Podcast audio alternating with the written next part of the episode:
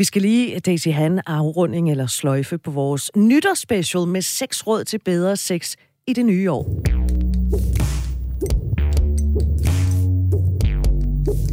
Vi har fået en mail fra en fraskilt mand midt i 40'erne, der lever uden seksuelle relationer.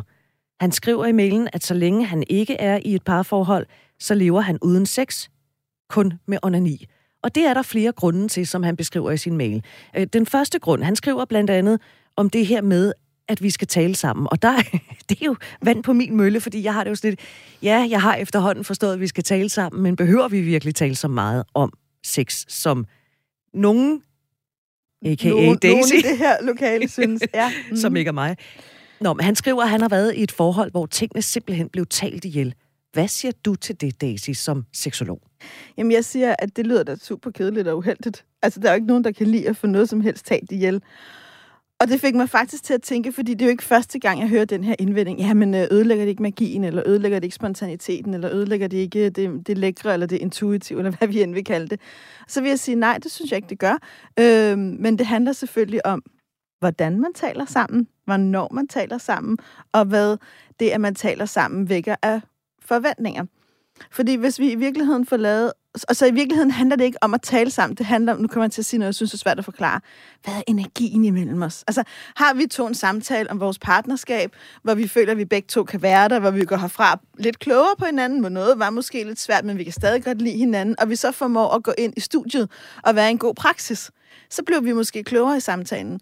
Hvis vi taler om sex ude i køkkenet, eller mens vi går en tur, og får nogle erkendelser, så når vi er sammen, trykker og kan sige, jeg har ikke lige lyst til, øh, at du gør det, eller jeg er ikke klar til penetration, eller øh, blive ved med det der, øh, uden at være bange for, at den anden så keder sig, så har vi jo fået noget godt ud af samtalen. Men hvis det bliver en to-do-liste, vi får afleveret, så er det noget højt. Altså fordi det, han skriver, det er, at han mistede enhver lyst og mystik. Og det blev i stedet for en, sådan en form for manual. Husk at gøre sådan her og sådan her, og nej, det ved du godt, jeg ikke kan lide, og det skulle han i øvrigt heller ikke gøre. Hvordan slipper man uden om at lande i den der? Fordi vi har tidligere talt om, vi skal passe meget på, hvordan vi bruger vores ord, hvilke ord vi bruger, fordi det er så sårbar en situation, så det kan opfattes som en bebrejdelse, hvis man siger noget. Ja, man kan, men, og det kommer igen an på for mig. Kontakten jeg siger der masser af ting, hvor min mand føler sig bebrejdet. Vi har bare blevet så gode til at tale sammen og være sammen, at det ikke ødelægger alt. Ligeså vel som han siger masser af ting til mig, hvor jeg synes, han er lidt for dømmende og lidt for patriarkalsk og lidt for, nu er det jo sådan, tingene er. Nå, så du kan jo ligesom udlægge sandheden i enhver situation, darling. Ikke? Irriterer mig helvedes til, ikke? Men jeg har ligesom levet så længe med det, at søndagshyggen stopper ligesom ikke der. Altså, så det handler også om at bevare lejen i ens kontakt, i ens måde at være sammen på. Og det må netop ikke være en to-do-liste. Og når ens kæreste så gør det, man har sagt, de ikke skulle, så nytter det ikke noget. Vi bliver sure, så er vi nogle gange også nødt til at grine lidt af det, eller gå med det, eller tænke, ja, altså nogle gange skal man jo også øve sig, før det, man siger, rent faktisk lander. Og man tager den til efterretning. Præcis. Nå, så øh, punkt to, vi lige skal have, det er, at han skriver, at vi både har provokeret, men også irriteret ham med et af rådene, nemlig det her råd med, lad din kvinde komme først det der med at blive provokeret og irriteret, den virkning har hans mail faktisk også haft mig. Han skriver, det er altså pænt kedeligt at bruge 30-60 minutter for at få din kvinde til at komme, hvis man selv kommer på 5-10 minutter. Og det er uanset, at jeg gerne vil gøre det bedst muligt for min partner, gør mig umage som en mesterkok, som I meget fint beskriver det. For det vil man selvfølgelig. Det ændrer bare ikke på, at jeg i hvert fald nogle gange fik tanken, om det overhovedet var nødvendigt, jeg var til stede. Jeg mener, hvis man kan bruge x antal minutter med diverse elektrisk drevne værktøjer, så føler man sig som mand faktisk lidt overflødig. Jeg gjorde i hvert fald. Og der er jeg nødt til at sige, formuleringen pænt kedelig provokerer virkelig mig. Er jeg den eneste, fordi jeg tænker, hvordan kan sex, hvordan kan det være kedeligt, hvis man holder af det menneske, som man rent faktisk er intim med? Eller er det mig, der har misforstået det? Nej, nej, altså, man kan sige, det der bekræftede, da han skrev det i mailen, så tænkte jeg, nå, men det her, det handler jo ikke om det filosofiske spørgsmål, om vi har talt for meget. Det handler bare om, I har en pisse dårlig kontakt. Altså, hey, altså... der skal du ind til benet. ja, du, du har forladt scenen, ikke? Du ligger med et eller andet elektrisk apparat og prøver at gøre dit bedste, ikke? Det er der jo aldrig nogen, der har haft det særlig fedt med.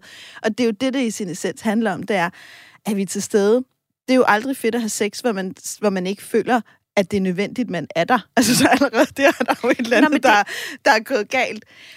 Men det er jo også det der med, at han synes, det er pænt kedeligt at bruge 30-60 minutter, når han selv kan komme på 5-10 minutter. Så er det sådan et, ja, men handler sex kun om dit behov, om din nej, orgasme? Nej, overhovedet ikke. Og der kan man sige, hvis jeg læste det her fra et perspektiv, så vil jeg tænke, hold da op en klaphat. Da han har jo slet ikke forstået sex. Altså, han, han kommer ikke til nogen afgangseksamen i sex lige forløb, vel? Altså, han, han skal bare øve sig i at, at, at hvad hedder det, starte et spejlæg. Vi er slet ikke i gang med den store gummimiddag. Men fra et andet perspektiv tænker jeg, at det også lyder som en reaktion på, at han har følt sig bebrejdet og forkert. Og endt med, jeg har mødt mange mænd nemlig, som har beskrevet, at de føler, så har jeg fået at vide præcis, hvad jeg skal gøre, og jeg skal helst gøre det med en vibrator. For der er mange kvinder, som bedst kan komme med en vibrator, fordi de har haft flest orgasmer med det. Og det der, nu er det ikke, fordi jeg advarer imod vibrator, for du må ikke høre det, jeg siger nu som sådan, men hvis man mest får orgasmer med vibrator, som er en kraftigere stimulation, så kan man godt blive vant til det på en måde, hvor man kun kan komme med en vibrator. Derfor har jeg mange gange sagt til mennesker, prøv også at lære dig selv at komme på andre måder. Prøv at tage pauser fra det. Prøv at udvikle andre dele af din krop. Fordi det er en meget kraftig stimulation. Hermed ikke sagt, at det ikke også har sin berettigelse. Men det kan jo godt betyde, at man som mand ender i en meget, meget smal bane, hvor man ligesom kun kan gøre det på den måde. Og nogle mænd føler sig jo også overflødiggjort, hvis de ikke kan bruge hverken læber eller tunge, eller ord, eller smiger, eller penis, men kun den der. Men så er det jo det sexmanus imellem de to mennesker, vi skal have brudt.